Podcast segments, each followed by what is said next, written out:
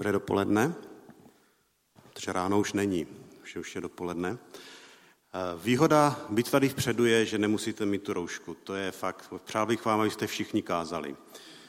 Jo, protože to je náročné tam sedět. Ta píseň, která teďka zazněla, je výborně se hodí k tomu tématu, o kterém dneska budeme mluvit.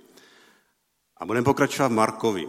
Ale než eh, se podíváme do Marka, tak eh, bych chtěl připomenout jeden takový příběh, který možná znáte.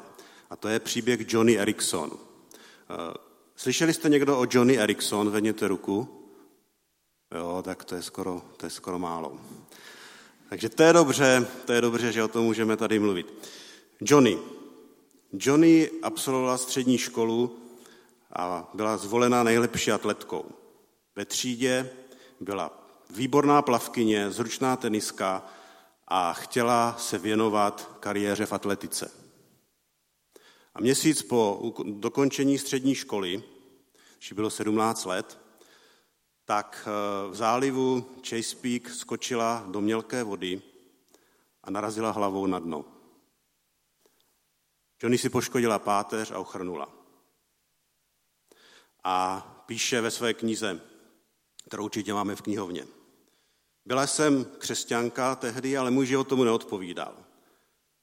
A po této nehodě jsem začala pořádně studovat Bibli. A doufala jsem, že Ježíš mi vrátí všechno zpět, co jsem ztratila. Chtěla jsem, aby to všechno bylo zpátky, všechny mé schopnosti. A narazila jsem na příběh Biblii, který dneska budeme číst, jak Ježíš uzdravil ochrnutého z Markovy druhé kapitoly. A tak plná naděje jsem uvěřila, že Pán Bůh mě, že Ježíš mě může uzdravit z mého ochrnutí. Stejným způsobem, jak se o tom píše. A tak, tak eh, píše dál. Začala jsem naštěvat místní uzdravující služby. Následovala jsem všechny příkazy v Biblii, které jsou, které by se mohly klasifikovat k tomu fyzickému uzdravení. Starší se za mě modlili, mazali mě olejem. Já jsem vyznávala tolik hříchů, víc, než jsem si dokázala vzpomenout. Po dvou náštěvách uzdravujících taženích, eh, které vedly Katrin Kulmanová, Benny Hinn a další, jsem upadla do zoufalství. Moje paže, nohy nereagovaly. Nevěděl Bůh, že jsem ztracená bez toho?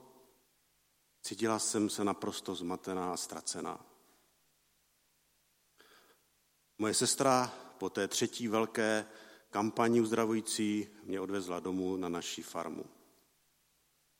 To píše Johnny po 50 letech. Ale ten příběh pokračuje. Já vám přečtu, dokončím na konci. Pojďme teďka společně se podívat do Marka do druhé kapitoly na příběh ochrnutého. Pojďme se na to podívat. A já jsem ten příběh nazval Hlubší potřeba. Budeme si číst Marek, druhá kapitola, prvních 12 veršů. Dobře, dobře to poslouchejte, dobře se na to dívejte. Když po několika dnech se vrátil do Kafarnau, proslechlo se, že je doma. Sešlo se tolik lidí, že už ani před dveřmi nebylo hnutí. A mluvil k ním.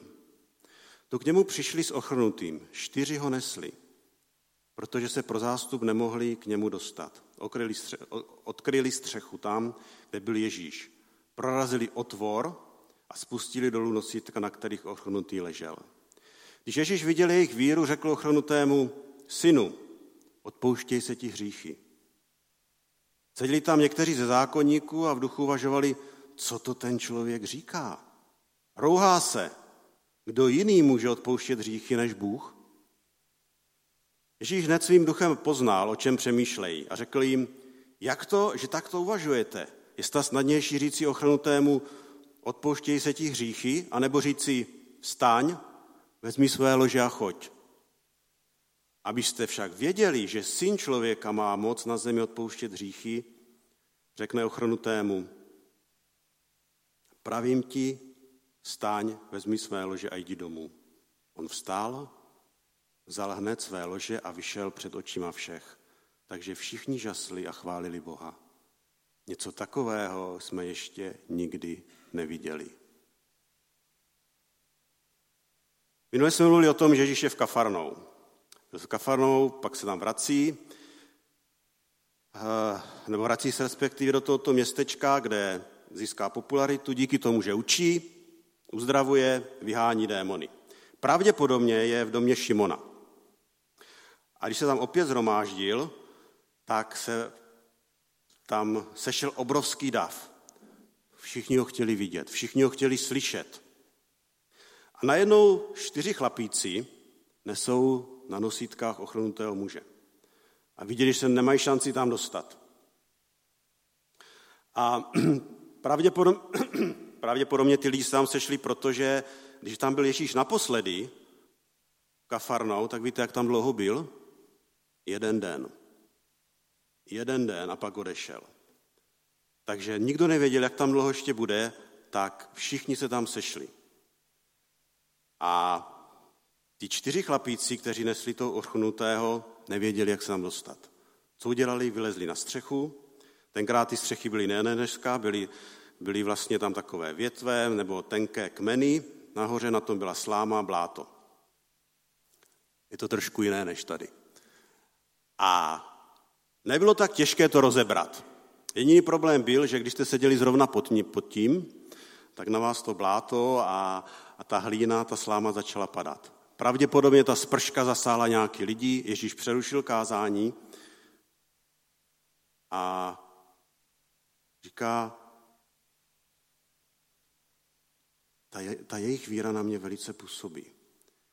A teďka je zajímavé, co se děje dál. Text nám vysloveně neříká, proč ten ochrnutý přišel, nebo proč ho tam donesli, ale z 99,9% byl přinesen proto, aby ho uzdravili. Protože se to rozneslo, že uzdravuje, vyhání démony, má výborné učení. Ale víte, čím Ježíš jako začíná?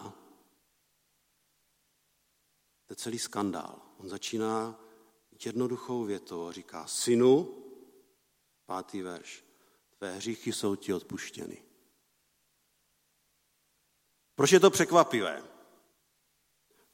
První věc je, protože všichni očekávají, že prostě řekne buď zdrav, stáň, odejdi. A ne, že bude mluvit o odpuštění.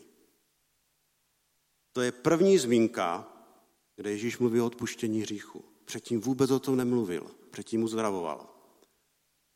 Dosud v Kafarnau nikomu neřekl, odpouští se ti hříchy. To je ta první překvapivá věc. Ta druhá překvapivá věc je, že kdyby tento muž přišel, aby mu byly odpuštěné hříchy, nebo chtěl, aby mu byly odpuštěné hříchy, tak by musel dělat úplně něco jiného. A toto je důležité si uvědomit. Když člověk chtěl mít odpuštěné hříchy, víte, jaký byl systém, co musel udělat? Musel jít do chrámu, musel předložit oběť za hřích a odpuštění mu bylo dáno skrze velekněze, který provedl tuto oběť. A veleknězi bylo dovoleno poskytnout milost, poskytnout odpuštění. Prostřednictvím obětí v chrámu. Když Ježíš vyslovil, tvé hříchy jsou ti odpuštěny, a nebyl v chrámu, nebyl velekněz, nebyla tam žádná oběť, tak je to hodně skandální. V podstatě se rouhal. A toto přesně zákonníci mají v té hlavě. A v tom sedmém verši je napsáno, co to ten člověk říká. On se rouhá. Kdo jiný může odpouštět hříchy než Bůh? To je skandál. Mimochodem zarouhání ve starém zákoně vám hrozila smrt.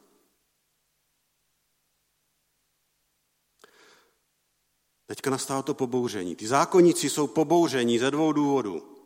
V podstatě Ježíš tvrdí, že je Bůh. A kašle na chrám. Pohrdá chrámem, pohrdá celý tím systémem. Za prvé, Ježíš se rouhá tím, protože kdo jiný může odpouštět hříchy než Bůh? Nikdo jiný. A Ježíš mu řekne, hříchy jsou ti odpuštěny. To znamená, Ježíš, před, Ježíš říká, já mám božskou autoritu. On se staví na místo samotného Boha, protože nikdo jiný nemůže odpouštět hříchy než Bůh. A ta druhá věc, proč jsou pobouřeni ti zákonníci, je, že oznamuje odpuštění mimo chrám, mimo kněze a mimo oběti. Tak to tam bylo, tak to bylo zapsané, takový byl systém. Proč to Ježíš říká? To souvisí s tím, co potom Ježíš učí. Jak co vám, toto je důležité, aby jsme pochopili. Ježíš učí, že jeho tělo je nový chrám.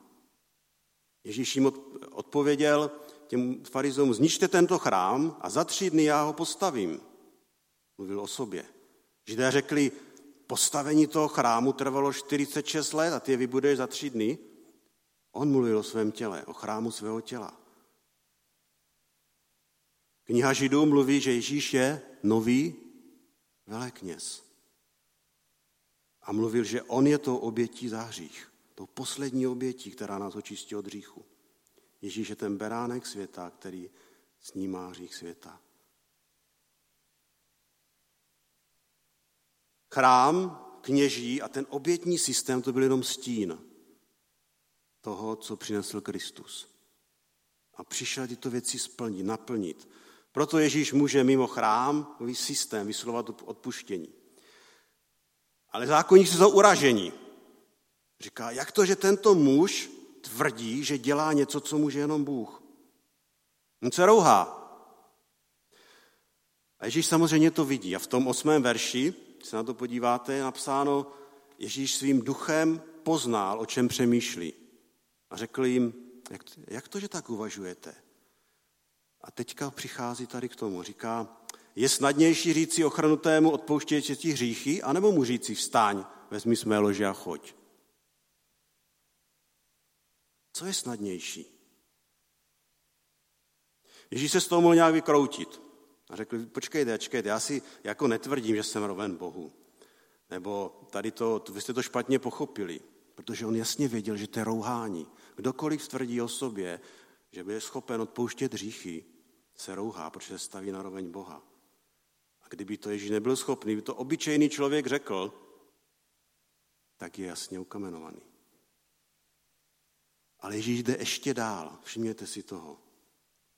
Jak chce Ježíš dokázat, že není obyčejný člověk? Jak chce dokázat, že má boží autoritu? Jak chce dokázat, že je mesiáš? Co udělal proto, aby ti lidé viděli jeho božství? Právě ten zázrak. Všimněte si té posloupnosti. Tady přichází ten zázrak. Takže teďka přichází ten devátý verš. On říká, je snadnější říci ochranutému odpouštějí se ti hříchy, nebo říci vstáň, vezmi své lože a choď? Jaká je odpověď? Co je snadnější? No říct, odpouštějí se ti hříchy. Proč? No protože to není vidět. Ale uzdravení je vidět. Buď vstane, nebo nevstane. Kdokoliv může říct si, odpouštějí se ti hříchy. Protože neexistuje žádná data, která by prokázala nebo to vyvrátila. A Ježíš v podstatě říká tady tu věc. Říká, jestliže já můžu od, udělat to, že ten člověk se uzdraví, pak to slouží jako důkaz toho, že jsem skutečně Bůh. Jestliže já můžu odpustit hříchy, to, co nelze ověřit, tak se teďka podívejte na tu věc, kterou lze ověřit, a to je to uzdravení. A pak v desátém verše říká Ježíš, tak, abyste věděli, že syn člověka vám moc na zemi odpouštět hříchy. Řekne tomu ochrnutému, pravím ti, stáň, vezmi své lože a jdi domů. On, to vstál, on vstál, vzal své lože a vyšel před očima všech. Všichni ho chválili Boha. Co tím Ježíš chce ukázat? Že, že má moc odpouštět hříchy. Co tím demonstruje? Demonstruje to, že není pouhý člověk. Že má boží autoritu. Že je mesiáš. Že je ten duchem svatý naplněný mesiáš, který přišel ohrašovat boží království. Toto je strašně důležité. Ten celý ten zázrak, zázraky v životě Ježíše vedly k tomu, aby potvrzovali jeho autoritu, kým on je. Když Jan Křtitel pochyboval, jestli Ježíš je Mesiáš, a vysílá posly, tak je napsáno, víte co, zeptejte se to Ježíše, jsi to ten, který má přijít, nebo abychom čekali někoho jiného. Víte, co Ježíš říká? Když jim odpověděl, jděte a řekněte Janovi, co slyšíte a vidíte. Slepí vidí, chromí chodí, malomocní jsou očištění, hluší slyší. Mrtví jsou skříšení, chudým se káže dobrá zpráva. Všechny ty zázraky měli jeden cíl. Měli podpořit autoritu Mesiáše, že Ježíš je Bůh. Že měli podpořit příchod Božího království. Když apoštol Petr o letnicích káže, ve skutcích druhé kapitoly je to zapsáno, tak říká, muži izraelští, slyšte tato slova. Ježíše Nazareckého Bůh potvrdil před vašimi zraky čím? Mocnými činy, divy a znameními, která mezi vámi skrze něho učinil, jak sami víte. Těch zázračné skutky, které Ježíš dělal, byly potvrzením jeho poslání. Aby to svědčilo o skutečnosti, kým on je, za koho se vydává. Jinými slovy, ta uzdravení nebyla cílem sama o sobě. To nebylo ochrnutý se měl uzdravit a tečka. Ne. Ale sloužila tomu konečnému účelu, jeho potvrzení toho, kým on byl, jeho autority. A prokázání moci Božího království. Minulý týden jsme o tom mluvili. Ježíš mohl dalších stovky lidí uzdravit. A on řekl, jdeme dál, jdeme do dalšího města. Proč? Protože potřebuji kázat evangelium. Evangelium je víc než zázraky. Ježíš opouští město, protože byla velká potřeba kázat evangelium v jiném městě. Proč? Protože všichni lidé, které Ježíš fyzicky uzdravil, jednoho dne zemřou. Pokud neuvěřili, bude konec. Ale ti, kdo uvěřili o slovu, budou mít život věčný. Ježíšovi zázraky slouží k potvrzení jeho slova, k prokázání, že Boží království přišlo, moci. A jsou taky závdavek pro nás, pro nové stvoření. Co se z toho máme naučit, z toho příběhu? Zkusme, je, několik věcí tady je důležitých. Ta první věc je, že Ježíš nám pomáhá s naší nej, nejhlubší potřebou. Víte, která to je? To je odpuštění. Ježíš zemřel za nás, zaplatil účet bez ohledu na to, jestli moje víra je slabá, nejistá, jakoliv zmítaná. Účet byl zaplacen. Ta druhá věc je, toto je skutečně, druhá věc je, že Ježíšův primární zájem není o fyzické uzdravení toho muže, ale odpuštění hříchu. Možná ty lidé, kteří ho tam přinesli, byli zklamaní, že první věc, co slyšeli, je syn odpouštěj se hříchy. Říkat, proto jsme jej přece nepřišli. Protože jako představte si toho člověka. Ten člověk tehdejší době ochrnutý, to nebyla žádná záchrana síť, nějaký sociální systém, zdravotní péče, nějaký výhody pro postižené. Prostě nemohl si pracovat na loď, na tržiště, nemohl si jíst. Byli vydáni na milost, nemilost, žili z darů od rodiny, jiných lidí. Jak se mohl pohybovat, jedině, že ho někdo někam přenesl.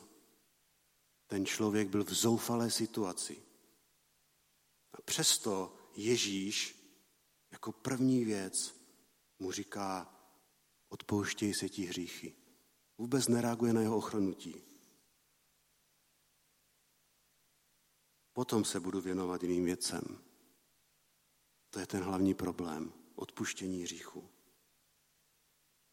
Chtěl bych něco vyjasnit, objasnit. Každý křesťan, každý člověk, který věří, věří v Ježíše Krista, bude jednou zcela úplně uzdraven.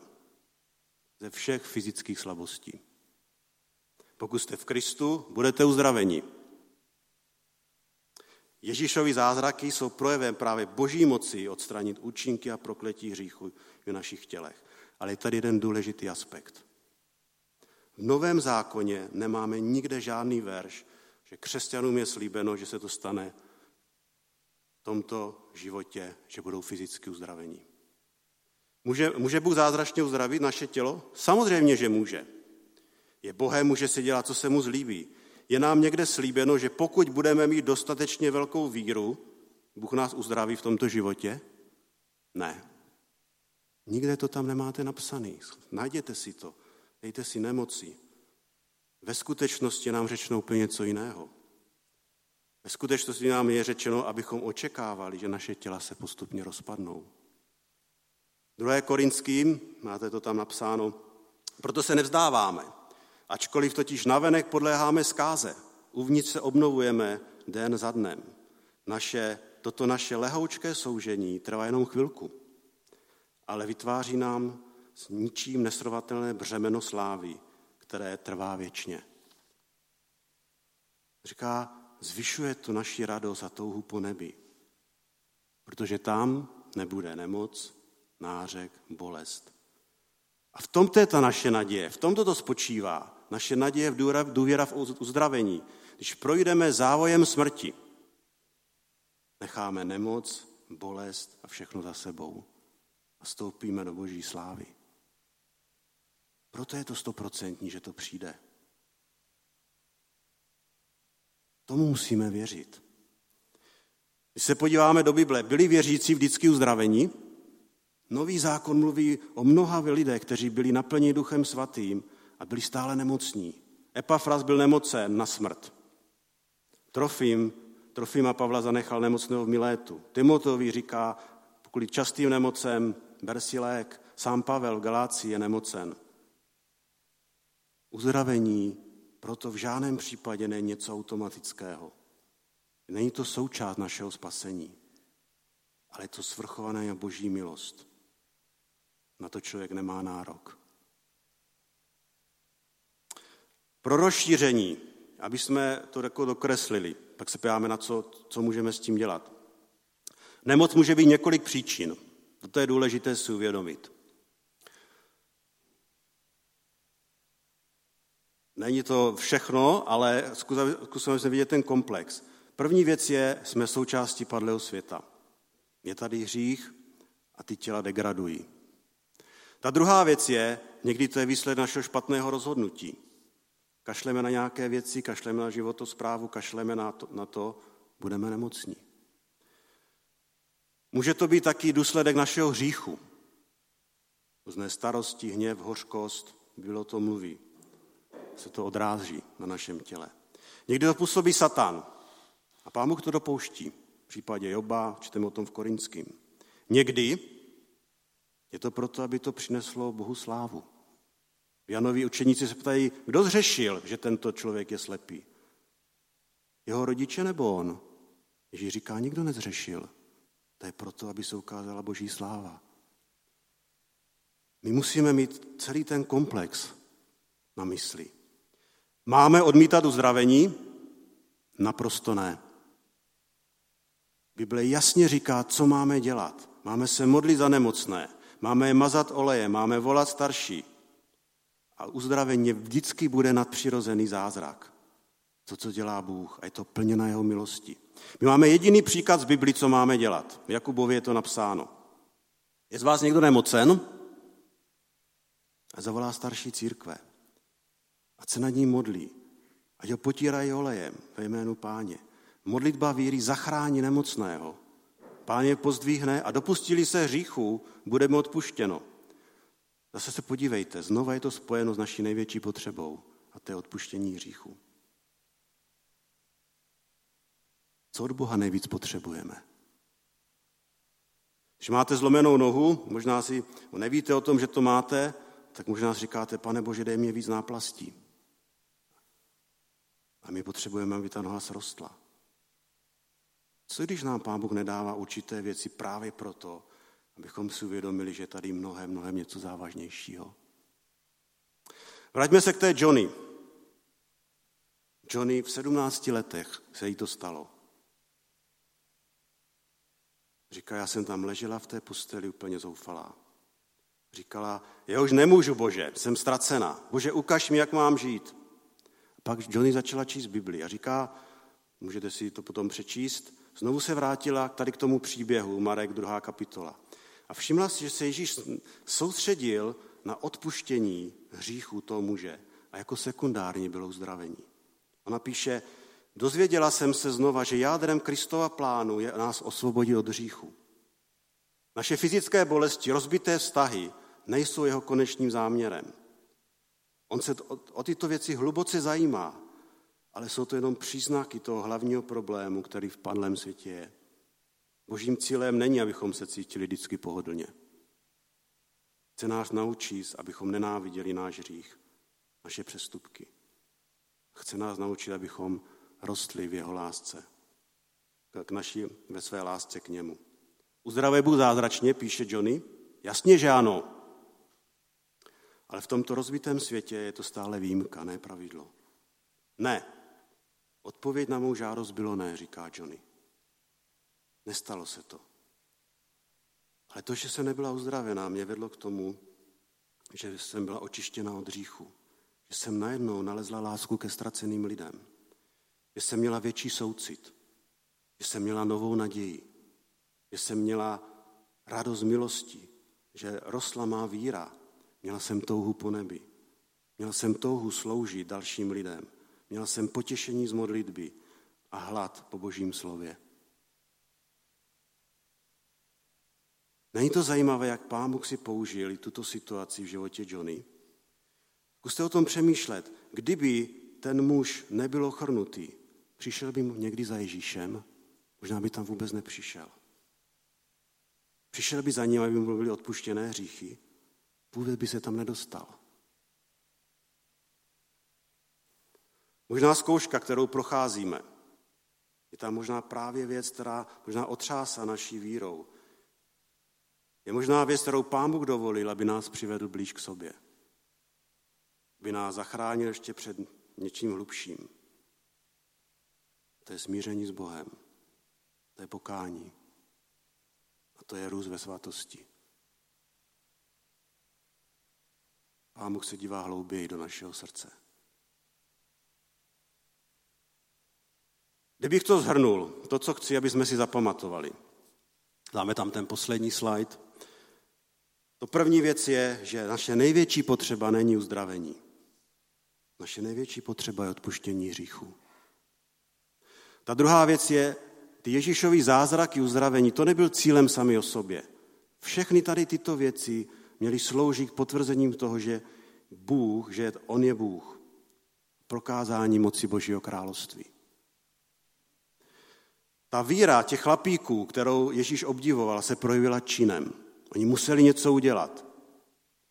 V Novém zákoně máme jasné verše, co my máme udělat, jak se naše víra má projevit. Já to znova přečtu. Toto je aktivita. Zavolej starší. Je to, je to jednoduché zavolat starší? To vyžaduje hodně pokory. Ať přijdou a mažou tě olejem. Potom se píše, co máme dělat. Modlete se jedni za druhé a vyznávajte si hříchy, abyste byli uzdraveni. To je čin, to vyžaduje taky pokoru. Toto máme dělat. Vyznávejte hřích jeden druhému, modlete se jeden za druhého, abyste byli uzdraveni. Velkou moc má vroucí modlitba spravedlivého. Toto máme dělat. Toto je příkaz Biblii pro každého z nás. Modlete se jedni za druhé. Vyznávejte hříchy, pokud je něco. Volejte starší, a se za vás modlí, mažou vás olejem. Toto je něco, k čemu nás Pán Bůh vybízí. A toto je víra v praxi. Toto je ten čin. Toto je to, že jdu na tu střechu, odházím to. A udělám něco, co možná není jednoduché, ale něco, k čemu nás Pán Bůh a Boží slovo vybízí. Pán Bůh je mocný Bůh. Dělá velké věci v našich životech. A bude dělat. Ale držme se Božího slova. Zůstávejme v něm a studujme ho, aby naše víra mohla růst správným způsobem. Amen.